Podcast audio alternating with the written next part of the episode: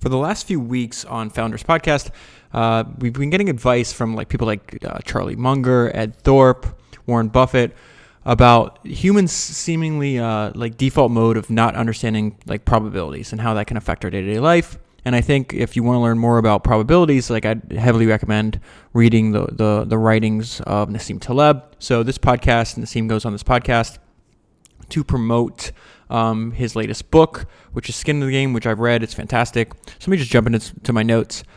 So he talks about big corporations commit suicide eventually. The survival of a large corporation in the S&P 500 used to be something like 60 years, and today it's around 10 years.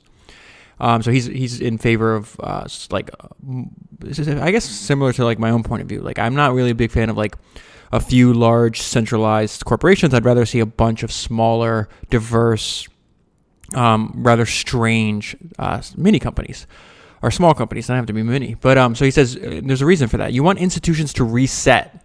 Otherwise, you end up with metastatic bureaucracy. So we see the difference. Like on founders, we study a lot, like the beginning of a, of a company.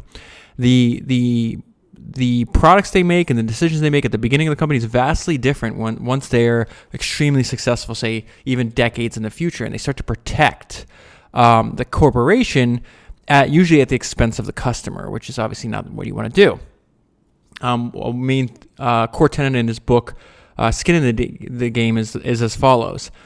At no point in history have you had as many people taking risks that kill others, harm others, bankrupt others, and milk others without themselves being subjected to the same risks, if not higher. So, uh, from a from a business standpoint, he's talking about like crony capitalism. That's very different from the entrepreneur that is actually harmed uh, if his company like he, he's affected by the profit and loss. So he's taking risks on an individual basis. We want that. We do not want people taking risks for other people without any uh, negative or positive effects uh, that they experience by doing so. This is one of my favorite ideas.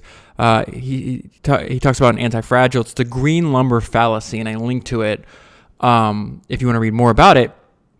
But this is a lesson from the green lumber fallacy, and this is the best way he's I've ever heard him um, uh, summarize that that this idea. He says, "What you need to know in a profession isn't what people from the outside or people from the top think."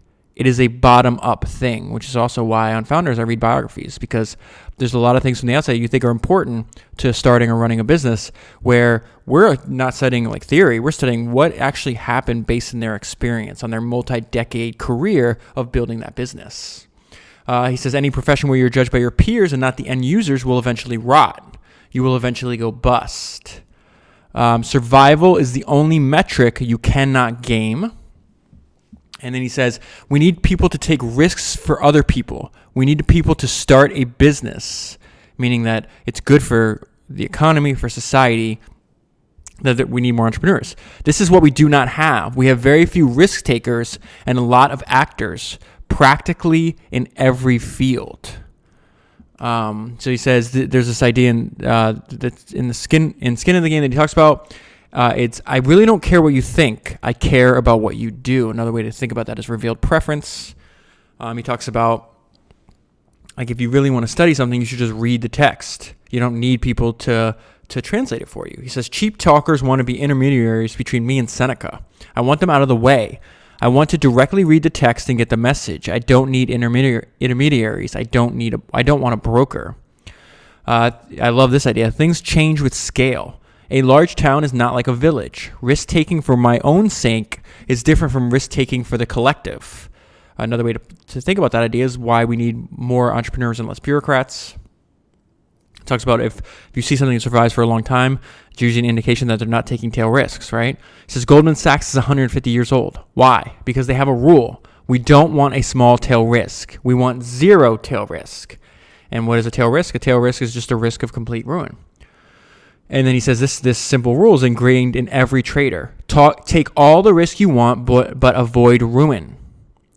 Um, he has this idea that paranoia is valuable. He says they want you to believe paranoia is irrational. We've survived millions of years thanks to paranoia. Paranoia is built into nature in all sorts of animals.